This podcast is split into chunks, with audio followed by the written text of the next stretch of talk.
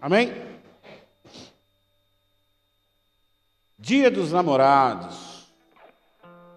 Teve gente que passou em casa morrendo de raiva, né? Porque não tinha ninguém nem para mandar uma flor.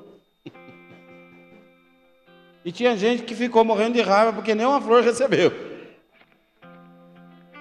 Mas a gente viu nas redes sociais lá, cheio de presentinho, né?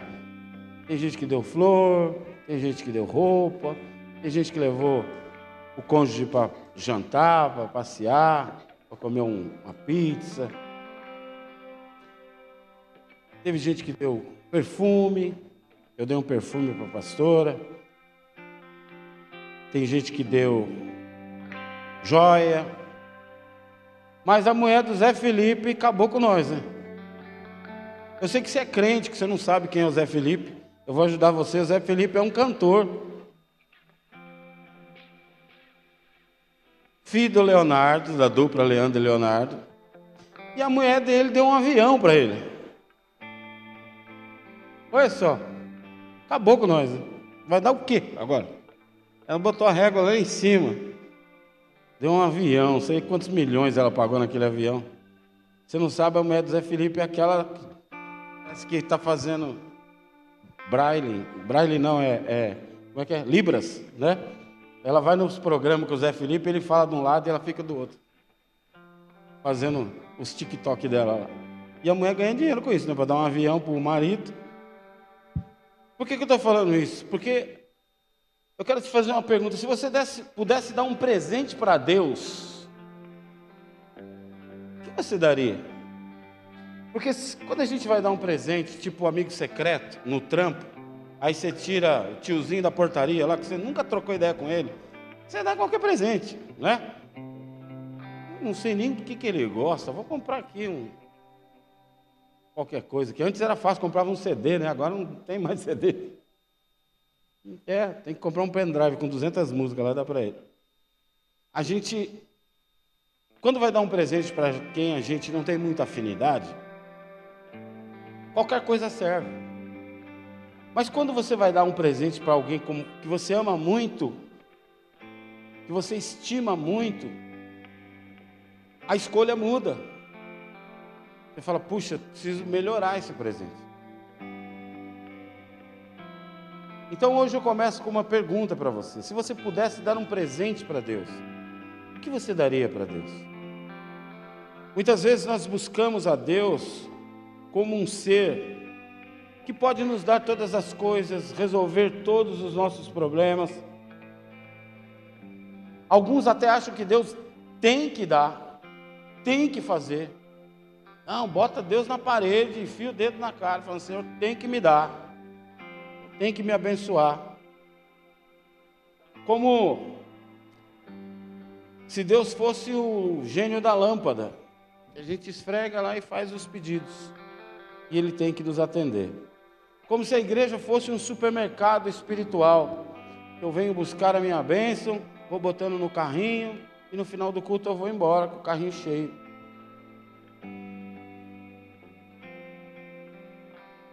Mas eu não quero muitas vezes, e não busco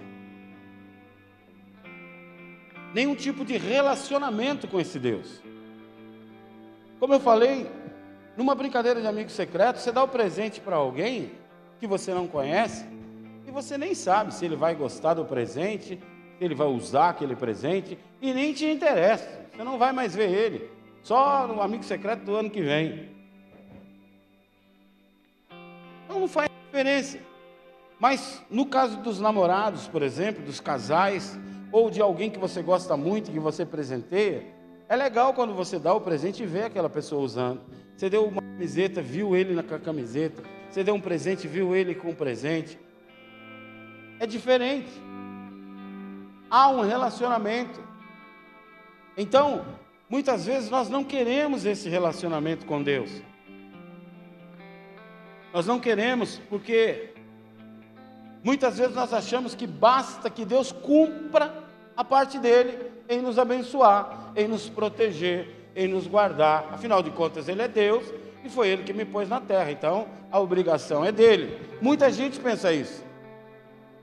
Muita gente pensa: ah, Deus é bom, Deus é amor. Então ele tem que corresponder às minhas necessidades. Mas será que é só isso? Será que não existe nenhuma parte que diz respeito à minha pessoa? Será que Deus não quer nada com você? Será que Deus não quer nenhum tipo de relacionamento com você? Será que é só isso que Deus quer? Te abençoar, te proteger, dar aquilo que você precisa e tudo bem? Ou será que Deus quer algo mais comigo e com você? Abra a Bíblia de vocês no livro de Miqueias, capítulo 6, verso 8. Pastor, tem isso na Bíblia? Tem. Caça aí. Você não souber onde está, está ali entre Gênesis e Apocalipse. Fácil de achar.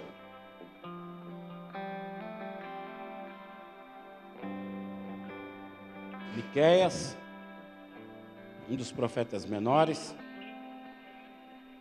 A Bíblia diz: Ele já mostrou a você o que é bom e o que o Senhor pede de você: que pratique a justiça, que ame a misericórdia e ande humildemente com seu Deus. Repete comigo: que pratique a justiça, que ame a misericórdia e ande humildemente com seu Deus.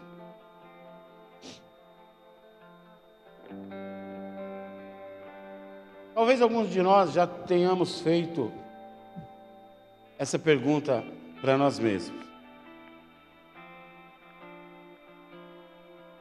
O que Deus quer que eu faça? O que Deus quer de mim?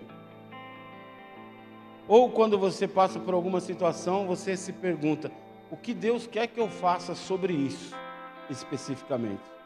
Sobre essa situação. O que, que eu faço? Faço? Não faço? Vou? Não vou? Decido? Não decido?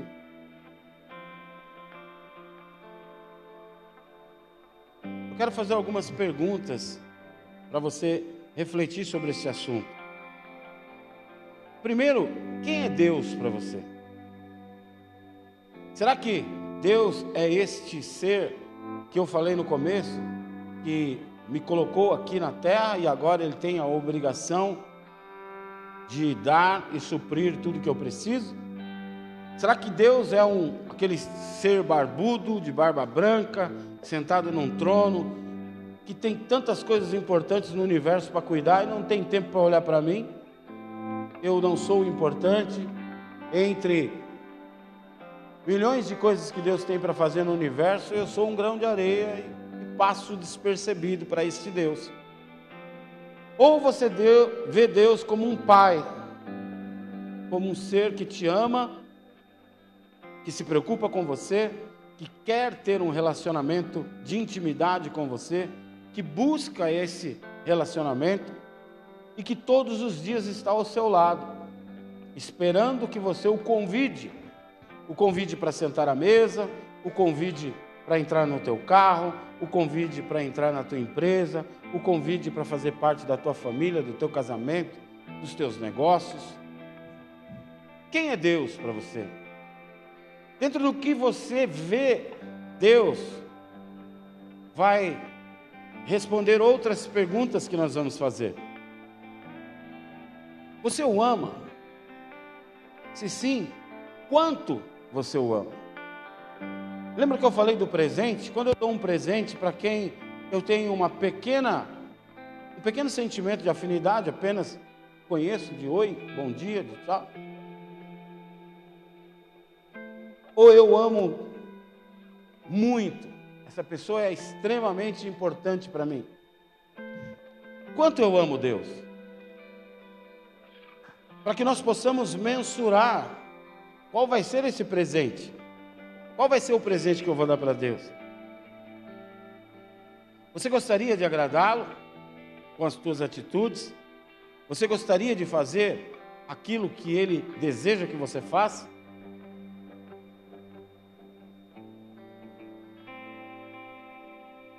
Ou você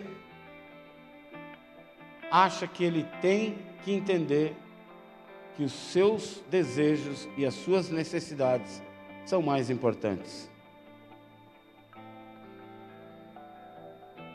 Nós vemos aqui o profeta Miqueias, um profeta que viveu cerca de 700 anos antes de Cristo, ou há quase 3 mil anos atrás.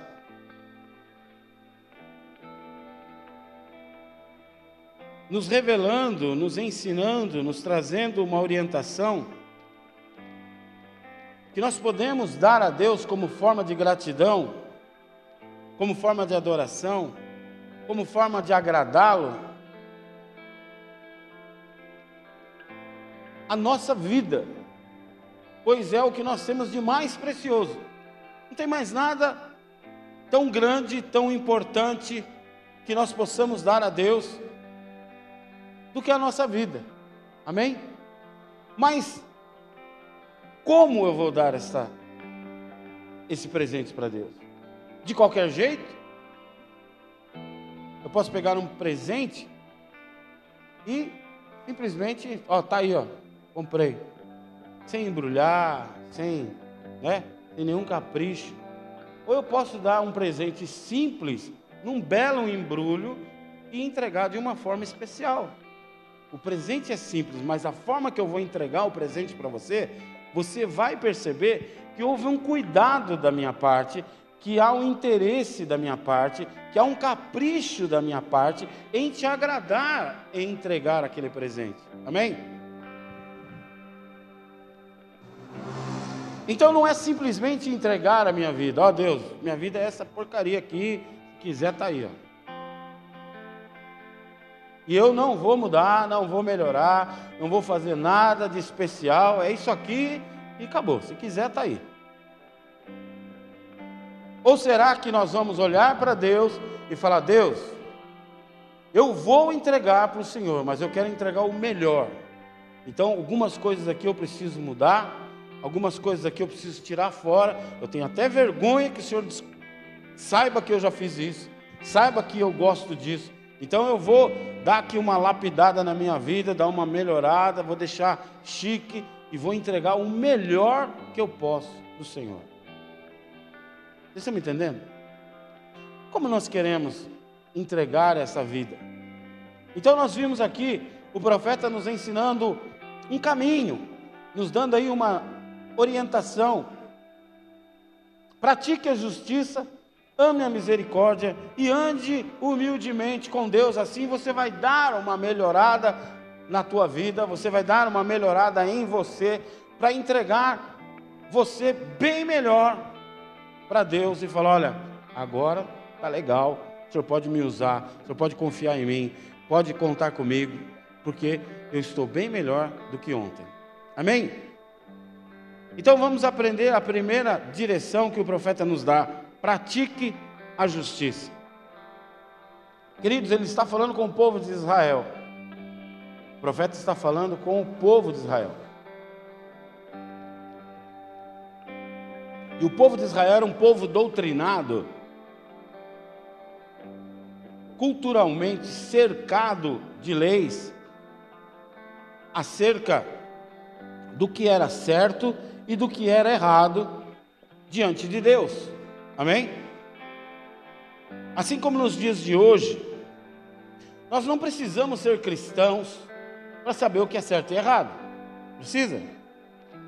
Não precisa. Nós não precisamos frequentar uma igreja para saber o que é certo e o que é errado. O que eu falo ou o que eu faço que vai te ofender. O que eu falo ou o que eu faço que vai te ferir, que vai te prejudicar. Amém?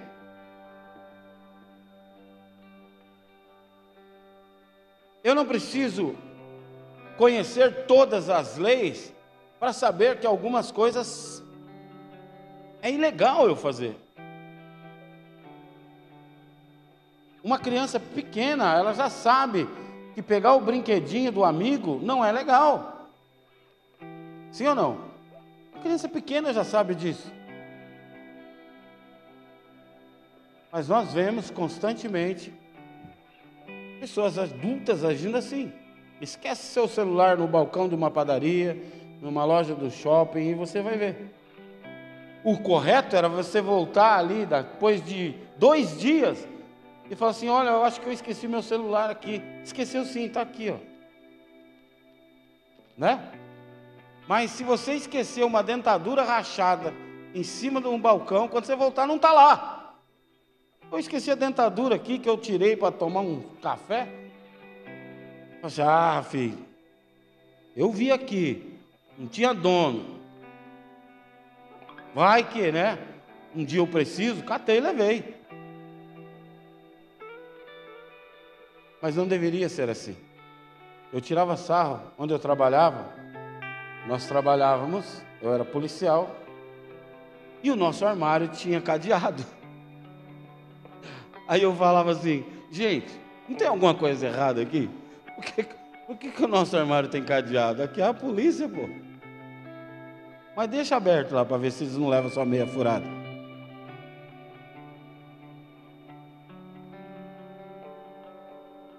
Sabe o que, que é isso? Apenas saber o que é errado não basta. Apenas saber o que é ilegal não basta. Apenas saber o que desagrada a Deus não basta. E nós todos sabemos. Ninguém faz, ah, não sabia. Você não vai encontrar uma pessoa fumando maconha na rua, você fala, ô, é louco, mano. Assim, oh, desculpa, eu não sabia. Não pode fumar isso aqui? Eu não sabia. Não vai. O cara não vai entrar fumando aqui dentro. Eu vejo, na, na frente da minha casa tem uma pracinha. Todo dia tem uns camaradas lá, umas meninas que vai lá fumar o cigarrinho do capeta. Dá vontade de ir lá e falar assim, amigão, deixa eu te fazer uma pergunta. Você mora onde? Porque o cara não mora ali. Ele vem de carro, cai ali. Por que você não fuma na sala da tua casa? Você não senta lá com teu pai, com a tua mãe, com os teus filhos? Eu estava um dia lá sentado, estava eu, meu cachorro e a minha netinha. Aí sentou um cara um metro e meio de mim. Sentou, tirou um negócio do bolso, começou a mexer. Eu falei, ô irmão, na boa, você não vai acender essa porcaria aqui, né? Você não está vendo a criança aqui, cara? Ele não gostou muito não, me olhou feio. Aí, mas não gostou muito não. Eu estou errado de falar para ele que ele está errado. Por quê? Porque só saber o que é errado, mas não praticar a mudança disso não adianta. Só ter conhecimento não adianta, eu preciso praticar o que é certo e abandonar o que é errado. Amém? Se não, meu irmão, eu só tenho conhecimento. Saber o que é justo, eu preciso praticar a justiça. Saber o que é correto, eu preciso praticar o que é correto. Lutar pelo que é justo e pelo bem do meu próximo. Eu não posso pensar na minha vida só em mim. Eu não posso pensar só no meu umbigo. Eu não posso pensar. Você já foi no banheiro? E está escrito lá: dê descarga, não jogue papel na privada, não sei o quê, porque depois de você, outra pessoa irá usar esse banheiro. É a mesma coisa. É um princípio de educação que não precisava colocar uma placa dessa lá. É um princípio de educação que eu pratico na minha casa. Por que, que eu não vou praticar no banheiro público? Eu pratico na minha casa, eu não largo aquilo tudo sujo. Eu não jogo papel fora do cestinho. Eu não saio, os homens principalmente, parece que o peru é uma flauta. Não tem um furinho, tem dez.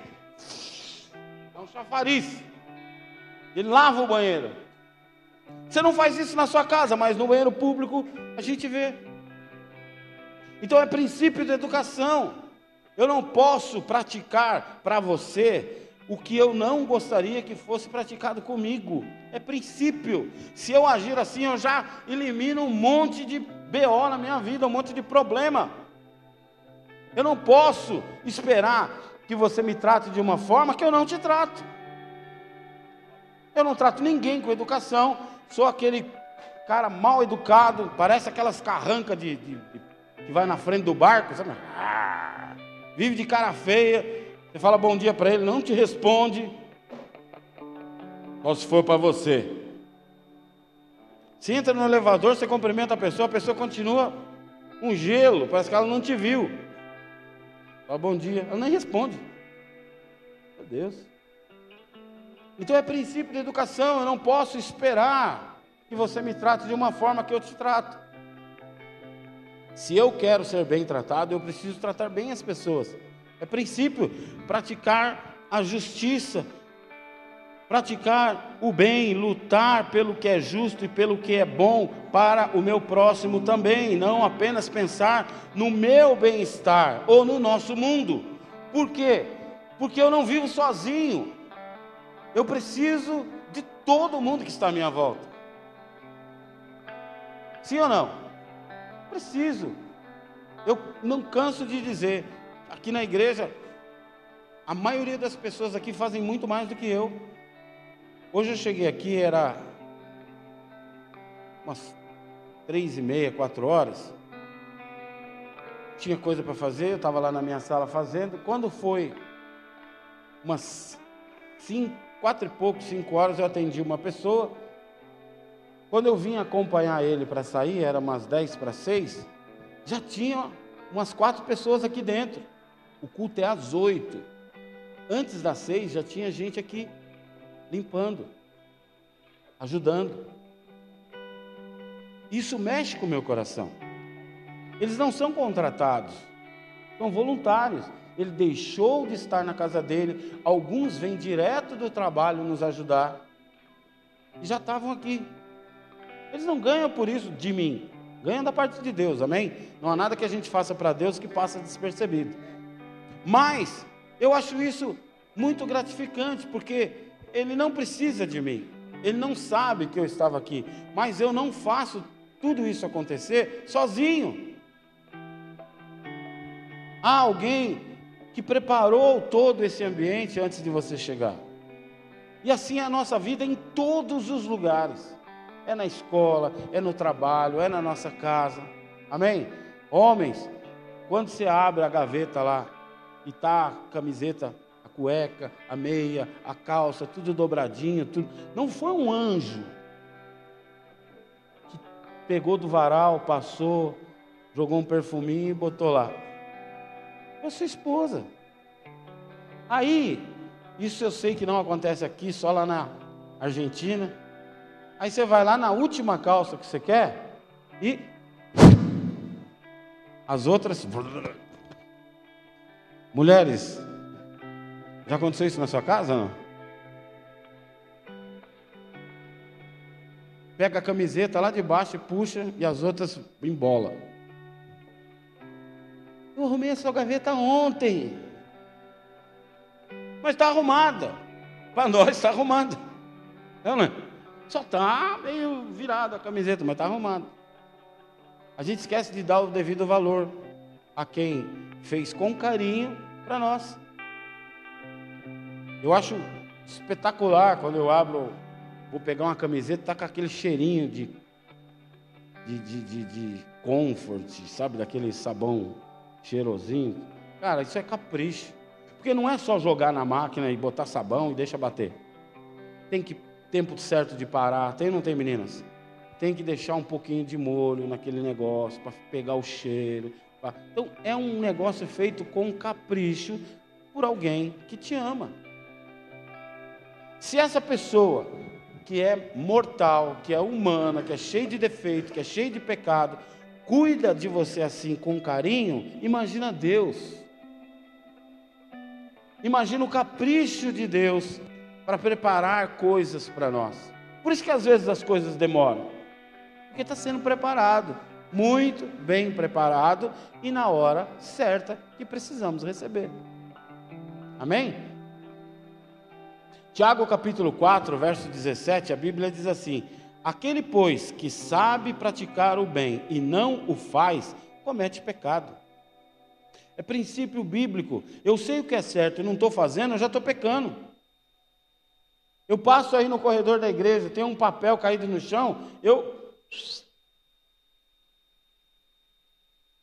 Não sou da zeladoria, deixa aí, depois o pessoal da zeladoria pega. O irmão tropeça aqui na escadinha, cai ali, você Só dá uma esquivada assim para ele não cair em cima de você. Você não vai ajudar o irmão aí? Falou, não, vai que é promessa. Não sei, né? Deixa ele aí. A gente só pensa na gente. A gente precisa fazer o que está na palavra. Aquele que sabe fazer o bem e não o faz, comete pecado. Olha que interessante, a Bíblia diz que Deus é amor, amém? Mas também diz lá em Coríntios que o amor não se alegra com a injustiça. Então, se você diz que ama alguém, mas não é justo com essa pessoa, seu amor é falso. Seu amor não é verdadeiro, não é íntegro. Amém? Se nós amamos, nós temos que agir com justiça. Tem muita gente que fala, ah, mas Deus é amor, Deus é amor, Deus é amor. Sim, mas a Bíblia também diz que Deus é justiça e fogo consumidor.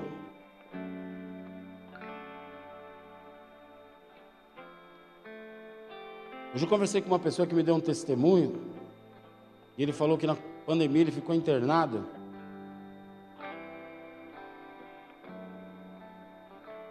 Dezoito dias. E um dos dias lá ele estava com a saturação bem baixa. E os médicos estavam entre entubá-lo ou não entubá-lo.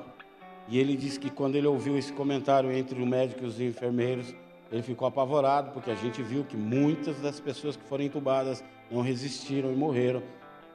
E ele começou a orar a Deus. E Deus falou para ele assim: ó, fica tranquilo. Eu vou te tirar daqui. Você não vai morrer. Porém, homem de Deus, homem que pratica, que faz a obra de Deus já há mais de 20 anos. O Espírito Santo falou para ele: porém, não coloque mais a mão nas minhas coisas.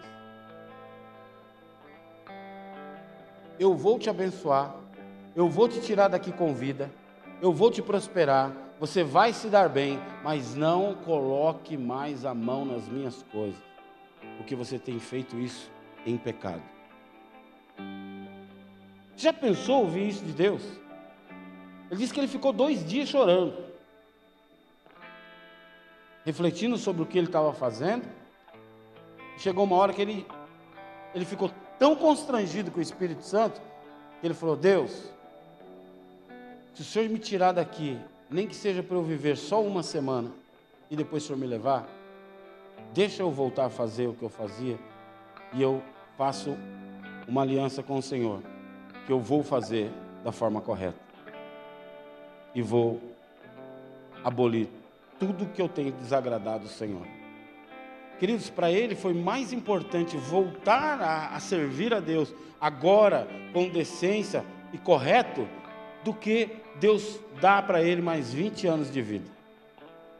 Porque o Espírito Santo mostrou para ele o quão era sério e o quão era importante ele fazer a coisa de Deus, entregar um presente para Deus, dar a sua vida para Deus, mas de forma correta. Do jeito que você está dando, eu não quero. Esse presente que você está dando é de grego, eu não quero. Se for para me dar assim, não precisa dar. Eu vou continuar te abençoando, vou continuar sendo Deus para você, mas do jeito que você está dando, eu não quero. Você já pensou ouvir isso de Deus? Eu não quero mais você, cai fora. Não é que ele falou para mim, ele contando para mim, chorou na minha sala, falou, pastor, eu chorei dois dias, pedindo, Deus, por favor, não me abandona, não me larga, não abre mão de mim, não desista de mim, por favor. Deus é amor, mas Deus também é justiça. Nós perguntamos aqui: você ama a Deus? Então eu te pergunto de novo: como você tem amado a Deus? Como você tem tomado suas decisões? Baseados no que você acha, no que você acha correto, no que você acha justo, ou consultando a Deus? Buscando o que Deus vai se alegrar da sua decisão ou não? Como você tem batido o martelo nos teus negócios? Preocupando apenas em levar vantagem ou preocupando em fazer algo justo?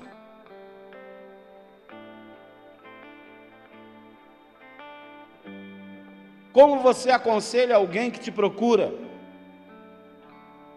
Falando para ele, ó, faz assim que assim você vai levar vantagem.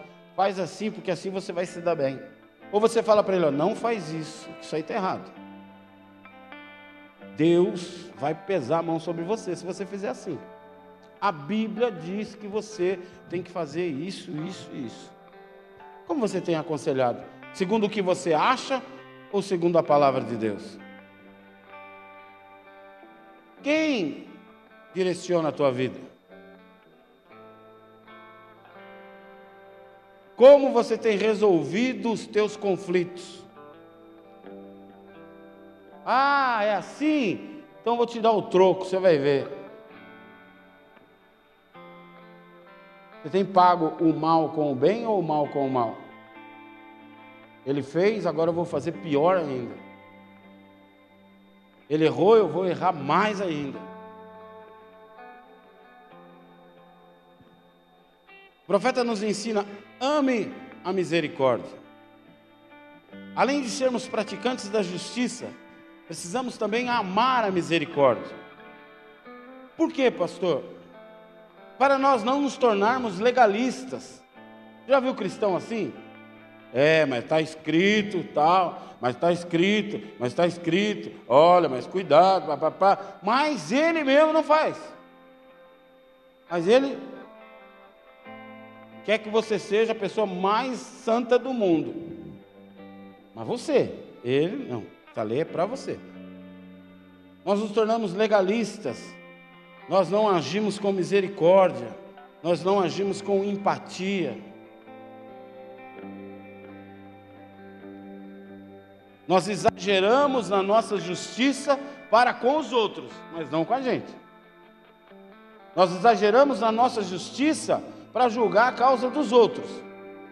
Como a Bíblia nos ensina, nós vemos um cisco no olho dos outros, mas não vemos um galho, uma árvore nos nossos olhos. O seu pecado é horrível, mas o meu não é tão assim. Foi simples, foi de boa. Achamos que somos os donos da verdade. Já viu crente assim? É dono da verdade, ele é perfeito, ele não erra, só você erra, só você está em pecado. Se acham melhor do que todos, e por isso acham que tem o direito de apontar os erros dos outros sem nenhuma empatia. Eu já ouvi de crente velho, eu não peco. Falei, meu irmão, Olha para a palavra. Você já melecou só de você falar isso. Não, eu não peco. Eu sou um bom homem. Eu sou uma boa mulher. Eu nunca, nunca. Aí eu pus a mão na cabeça e falei, cara, para para pensar. Olha o que você está falando. Olha a bobagem que você está falando. Não, mas eu não peco. Tá bom. Não vai na sua fé.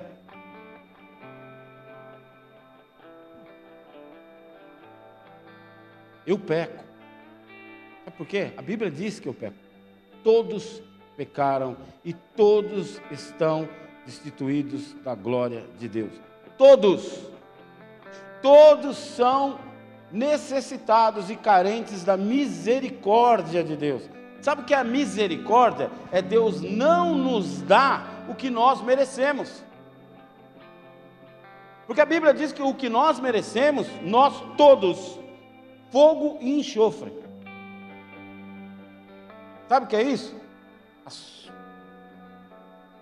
O porão, a subloja, a concorrência.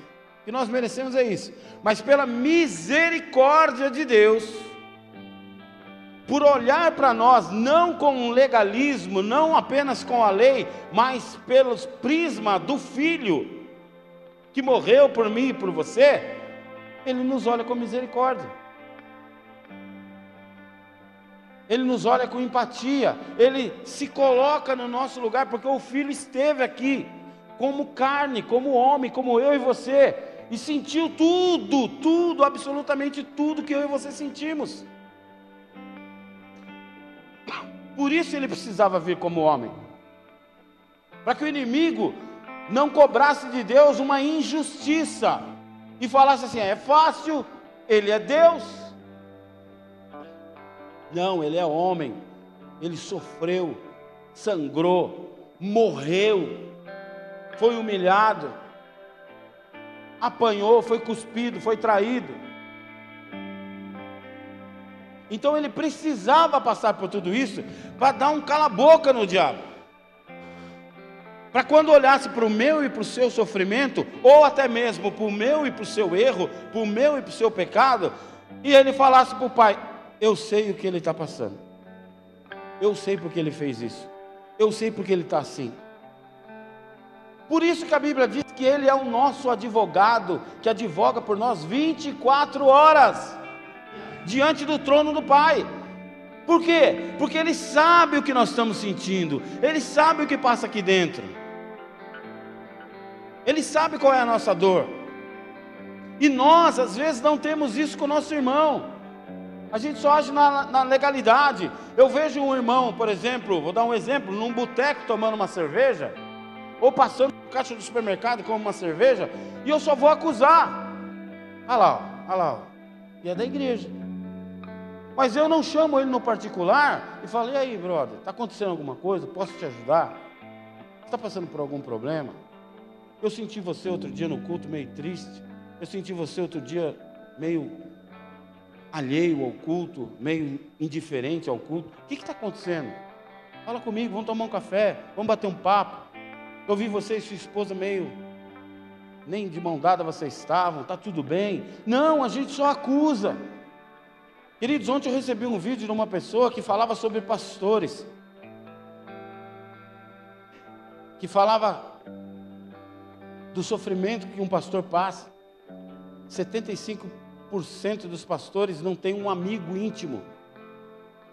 80% dos pastores pensam constantemente em divórcio. 80% profissão, não é uma profissão, mas o estudo colocava assim: a profissão pastoral é a segunda profissão mais estressante do mundo. Mas quando a gente vê um pastor caindo, se suicidando, abandonando o ministério, se separando, a gente critica. Fala, você viu quem que separou? Você viu quem que traiu a mulher? Você viu quem que caiu? E quase que a gente comemora, quase que a gente bate palma. Quando na verdade eu vi ele triste, eu vi ele cabisbaixo, eu vi ele diferente e não tive coragem de sentar com ele e falar: Cara, quero tomar um café com você. Você não está legal.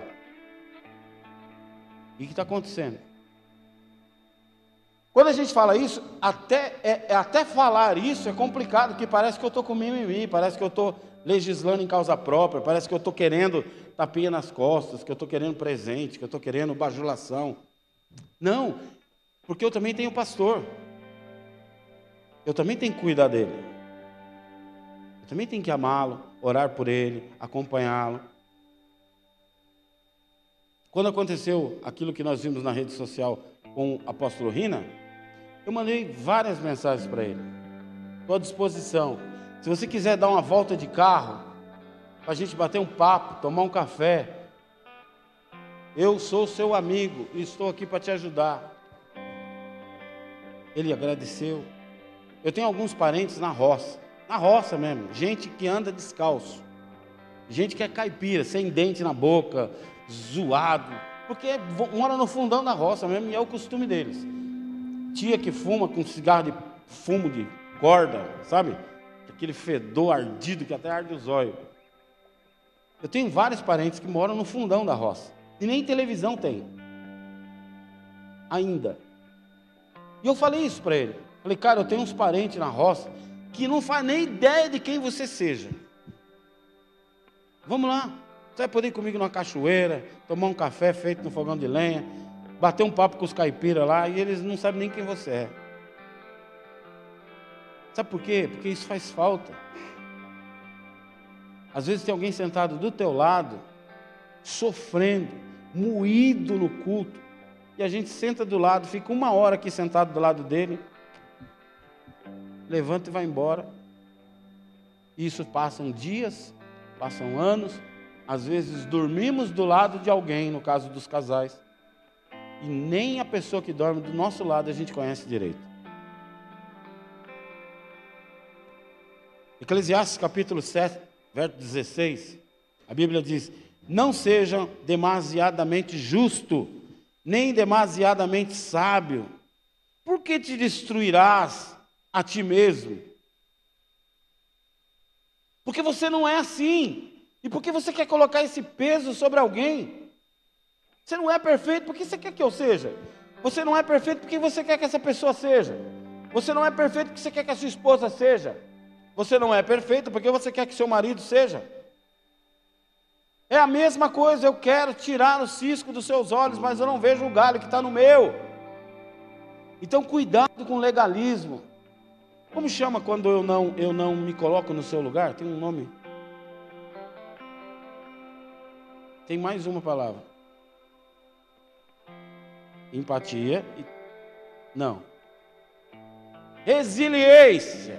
Uh, quem falou aí? Pois passa na cantina ali, toma um café para minha conta.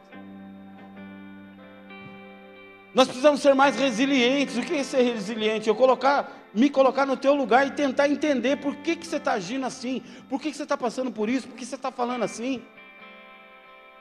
Que, como eu já vi gente que fala assim: Nossa, está vendo aquele irmão lá da igreja, cabeludo lá, que pensa que é Jesus? Não vou com a cara dele. Aí você fala assim: Mas você conhece ele? Não, nunca conversei com ele, mas não vou com a cara dele. Cara, isso é inadmissível. Você não conhece a pessoa, como é que você fala que não gosta da pessoa? Tem gente que é, que é, é, é irônica. Ele vê você chorando na igreja e fala assim: Nossa, Está aqui, está hoje, hein? Está em pecado? Ou se você estiver feliz, ele fala a mesma coisa. Nossa, está aqui, está hoje, hein? Está felizão? Meu Deus, se eu estiver chorando, não serve. Se eu estiver feliz, também não serve. Por quê? Porque ela não está bem. E ela está se importando de ver você bem. Ela vai ver você chorando, ela não quer saber que você está chorando porque você está sentindo a presença de Deus. Nossa, quer se mostrar? Porque ela não está bem. Quando vier alguém assim, cheio de ironia, cheio de, de como dizem aí, com o coração peludo, sabe o que você faz? Dá um abraço nela, ela está precisando de um abraço. Dá um abraço, ela vai começar a chorar.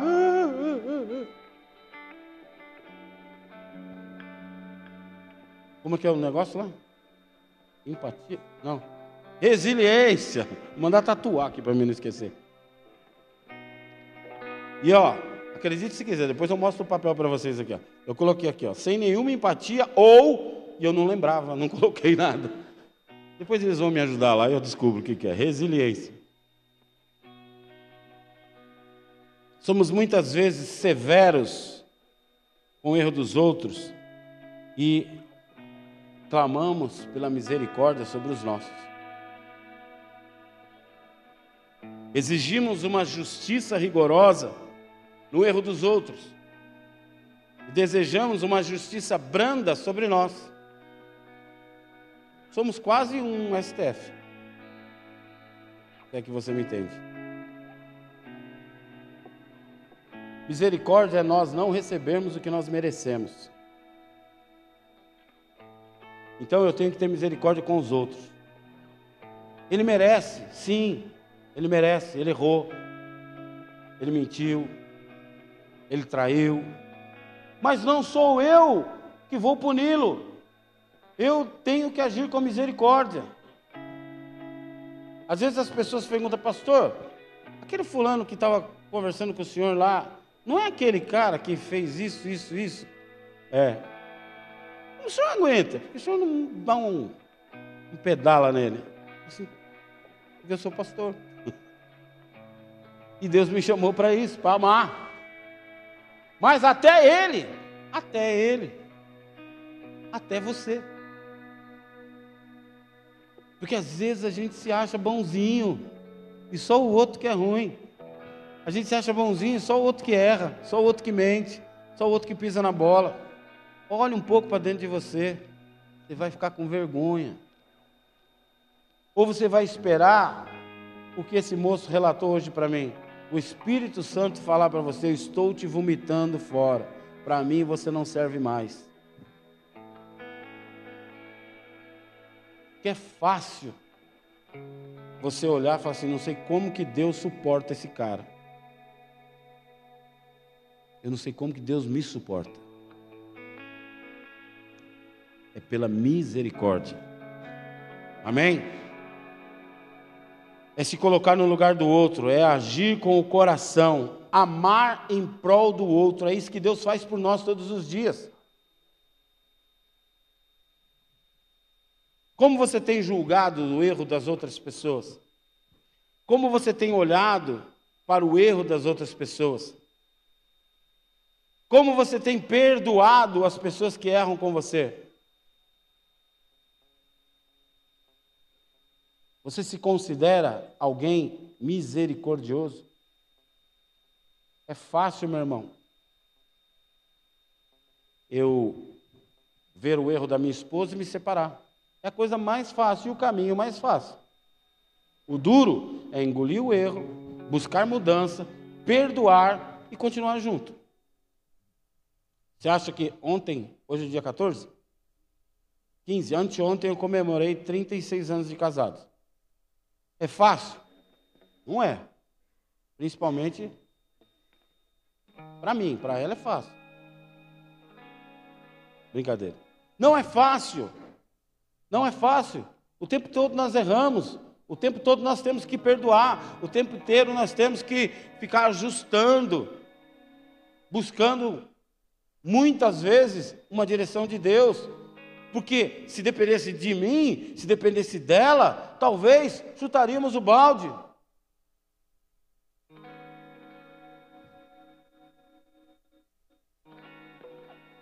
Ande em humildade com Deus.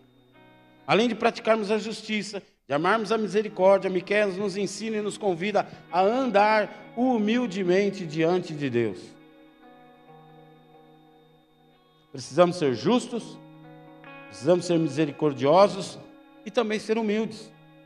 Já viu gente arrogante, que é o antônimo de humilde? Você já viu? Gente que se acha. E acha que o céu ganhou muito quando ele se converteu. Só falta ele falar: Eu não sei o que Deus fazia antes de mim. Eu não sei como que Deus se virava antes de eu chegar aqui. Mas eu já vi gente assim, que se acha especial, que se acha melhor, que se acha superior, que olha por cima. Fala comigo. Fala comigo. Vem, vem, recebe uma oração minha, você vai ver se não vai mudar. O meu, ó, amanhã, sabe quem vai pregar? Aqui, ó. Não falta, hein? Deus vai mudar a sua vida. Eu já ouvi isso. Eu já ouvi. Pessoas chegaram para mim e falaram assim, pastor, o irmão X está mandando mensagem para nós aqui no grupo, que dia tal é ele que vai pregar, para nós não faltarmos que ele tem algo especial de Deus para dar para nós. Eita. Não falte, vai lá e ora por ele. Querido, às vezes eu me sinto extremamente incapaz de estar onde eu estou e de fazer o que eu faço. Muitas vezes eu falo, Deus, tem certeza que é eu mesmo? Tem que continuar isso, e tem que fazer isso. Porque o dia perguntaram: "Ah, pastor, eu tenho medo de pegar o microfone, eu fico inseguro". Você acha que eu não fico? Eu oro isso para Deus, eu falo: "O dia que eu subir lá de boa, Não, manda no meu peito que eu seguro. Não deixa eu fazer mais. Eu tenho que ter medo de subir aqui. Eu tenho que ter medo do que eu vou falar. Outro dia chegaram para mim e falaram assim: Nossa, pastor, o senhor bateu ontem. Eu falei: É, mas eu apanhei antes, filhão. O primeiro que toma as pancadas sou eu. Porque quem prepara a palavra sou eu. E não foi uma nem duas, várias vezes eu fazendo a palavra, eu paro, choro, oro, falo com Deus. Vou lá, falo para a pastora, ó, intercede aí, que a palavra, Deus está querendo me arrebentar lá. Porque nós nos comunicamos, nós falamos, ela me intercede por mim. Todas as vezes que eu participo da oração de manhã, e eu volto deitar, mesmo ela não tendo ido, a hora que você mexe na cama, que você deita de novo, a pessoa acorda, né? E ela todas as vezes me pergunta: e aí, como é que foi? Qual foi a palavra que Deus te deu? E eu prego tudo de novo. aí falo para ela, aí a gente ora junto, até dormir de novo. Isso é gostoso. Eu aprendo com ela, ela aprende comigo, eu cuido dela, ela cuida de mim, e assim a gente vai tocando. Por isso que a gente aguentou esses 36. E em nome de Jesus vamos aguentar mais 36. Amém? Da minha parte é fácil, já falei. Mas a gente vai orar aí para ela aguentar o rojão.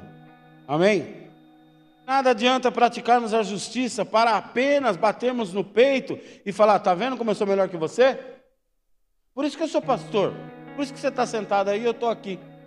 Eu sou bom, filhão. Sabe o que a Bíblia diz? Que sobre mim a cobrança é maior. Aquele que é muito dado, muito será cobrado. Então Deus vai usar uma régua para bater em você e outra para bater em mim. E você acha que eu não tenho medo disso? Acha que eu não preferia estar sentado aí você aqui? Porque quando eu estava aí, era de boa. Acabou o culto, tchau.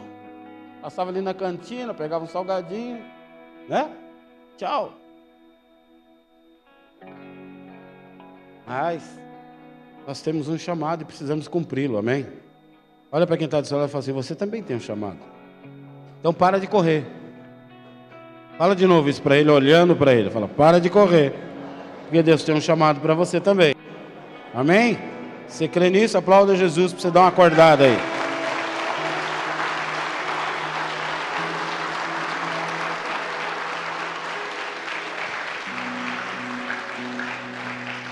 Não adianta eu ser misericordioso e depois chegar para você e falar assim: Você viu como eu sou misericordioso? Louvado seja eu, glórias a mim. Tem gente que só falta pegar uma foto dele, botar lá num aparador, botar umas velhinhas em volta. E depois, todo dia, quando ele passa na frente da foto dele,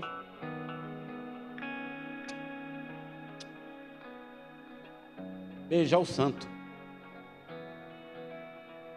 Você sabia que eu sou pai de santo? Misericórdia, pastor. É, porque a Bíblia diz que vocês são santos, eu sou pai espiritual de vocês, então eu sou pai de santo.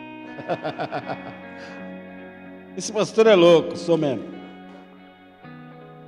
Jesus é o nosso melhor exemplo de humildade. Deixou a sua glória, deixou seu reino de glória para vir ser homem, igual eu e você. Ter chulé, meu irmão. Porque se ele era homem, não, é? Acho que não tinha chulé porque usava aquela sandalinha, né? De, de alpargatas, tipo franciscano. Mas ele deixou a glória dele para vir ser homem como eu e você, para passar fome, frio, dor. Sabe para quê? Para ele saber o que passa no seu coração, para ele te entender, para ele agir com uma misericórdia fora do normal, para ele ter resiliência, empatia, para ele interceder ao Pai sobre as nossas dores, sobre as nossas fraquezas, sobre as nossas limitações, quando eu e você pecamos e caímos. E ele fala: calma, calma, pai, calma. Sabe por que ele fez isso? Ele está assim, ele está assado. Ele tá... Amém? Ele te conhece, meu irmão, ele conhece a tua fraqueza, ele conhece a tua limitação, Ele conhece a tua dor. Ele viveu no nosso meio. E ainda assim escolheu ser servo. Quando Jesus lava os pés dos apóstolos, era uma das funções mais é, simples, humildes, que um funcionário era contratado numa família.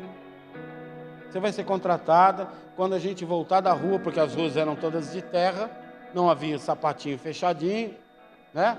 Não tinha Nike, não tinha lá o, o Crocs. Então você tinha que vir e lavar os pés para ir para dentro da casa. E tinha uma pessoa específica para lavar, para fazer lá um banho de salmoura, para descansar os pés.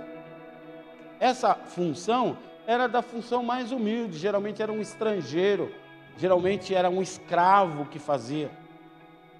E Jesus assume essa posição, a mais humilde das posições de um servo. Por quê? Para falar para você: olha, olha para mim, seja assim simples e humilde, porque a Bíblia diz: aquele que for humilhado será exaltado, e aquele que for exaltado será humilhado. Ele quis ser humilhado para ser exaltado. E nós queremos o contrário, nós queremos ser exaltados, queremos sucesso, fama, destaque, brilho. Jesus é o nosso melhor exemplo de humildade. Amém? Sofreu todo tipo de traição, todo tipo de agressão, todo tipo de humilhação.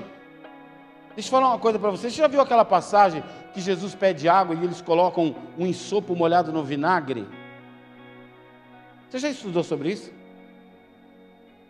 Você sabe o que era esse ensopo? Os banheiros eram um buraco no chão. E as pessoas usavam o banheiro e se limpavam com a mão. Ou com folhas. E depois tinham que lavar a mão. E para esterilizar, eles usavam vinagre e uma bucha. Sabe bucha? Quem conhece bucha? Aquela erva toda furadinha assim, que ela vem numa casca comprida, as pessoas cortam. Então aquela bucha era usada para eu lavar a mão no vinagre e passar nas partes íntimas. Quando Jesus pede água, eles espetam essa bucha com essa sujeira e colocam na boca dele. Sabe o que é isso? Humilhado será exaltado.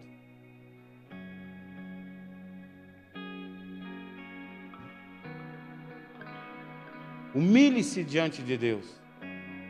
Ou seja, se você foi ou é humilhado por causa de Deus, aceite isso, é um privilégio. Porque estão vendo Deus na sua vida. Estão vendo Jesus na tua vida. Amém? Mas se você foi ou está sendo humilhado por homens, pelo que você faz, pelo que você é, ou por qualquer outro motivo relacionado a você, você só vai suportar essa humilhação se você estiver caminhando diante de Deus. Porque se depender de mim, eu vou reagir. Se depender de mim, a hora que você me humilhar, eu vou dar um troco.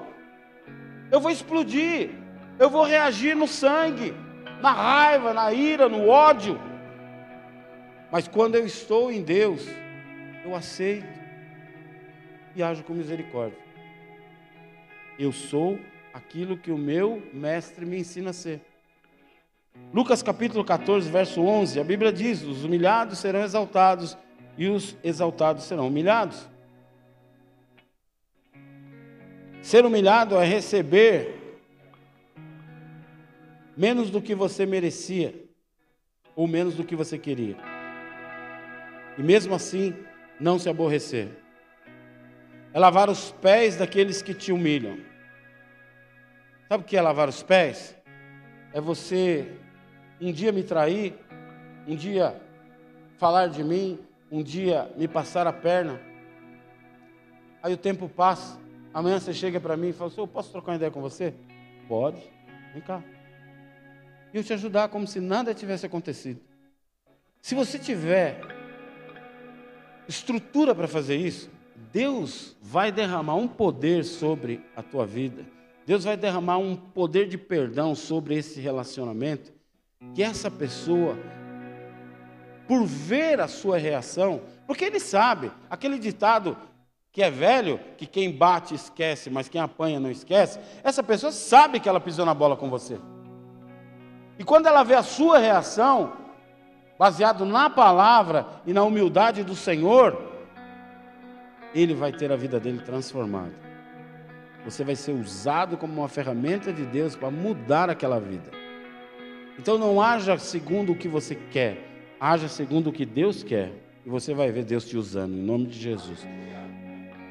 Aí eu te pergunto: você tem andado diante de Deus? Ande humildemente diante de Deus, isso é o que o profeta nos ensina. Você tem andado diante de Deus?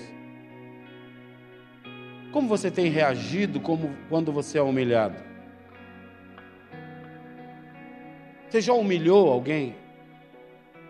Você já pediu perdão para essa pessoa? Olha para quem está do seu lado e fala assim: o que você poderia dar para Deus? Feche os teus olhos. O que você pode dar para Deus é o que você tem de mais precioso, que é a tua vida. Mas você pode melhorar ela muito antes de entregar a Deus. Sempre que isso vier à sua mente, lembre-se dessas palavras que o profeta nos ensinou justiça, misericórdia e humildade. O que você tem buscado? A sua justiça ou a justiça de Deus? A tua vontade ou a vontade de Deus? Agradar a você mesmo ou agradar a Deus? Eu quero orar por você que está aqui pela primeira vez, segunda vez. E você tem passado uma luta, você tem sido humilhado, você tem sido tratado de forma indevida, foi injustiçado, falaram de você. E a sua vontade era agir na carne, agir na raiva. Mas hoje Deus te trouxe aqui para mostrar que Ele pode mudar a tua vida.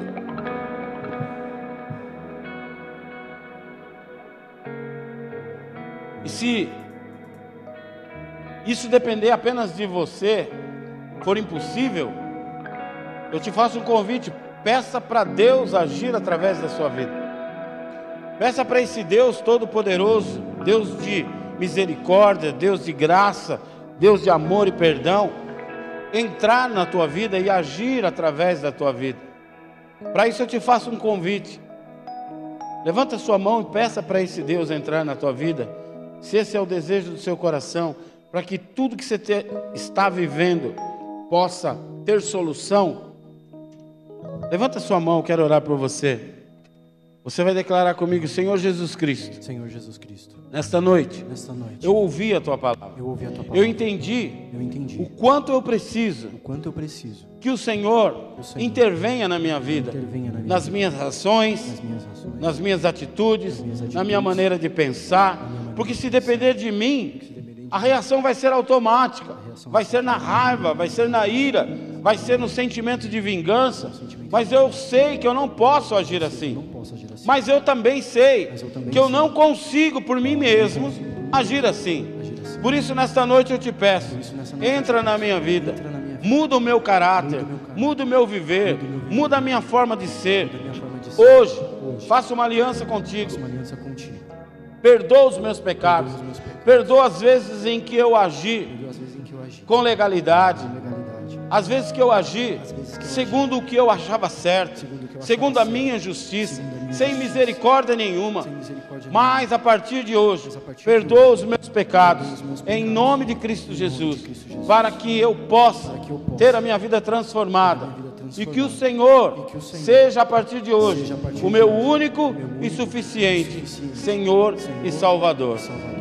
Pai, em nome de Jesus, eu apresento a Ti essas vidas, essas pessoas, e que o Senhor venha ter, Senhor, com elas um momento especial, um momento de toque, de transformação, de mudança, em nome de Jesus, que elas sejam verdadeiramente transformadas pelo teu amor, transformadas pelo teu perdão, transformadas pela tua graça, em nome de Cristo Jesus, que elas venham ter experiências pessoais contigo e verem, Senhor, o agir do Senhor na sua vida, nos, nas suas emoções, em nome de Cristo Jesus. Se você crê nisso, aplauda o Senhor.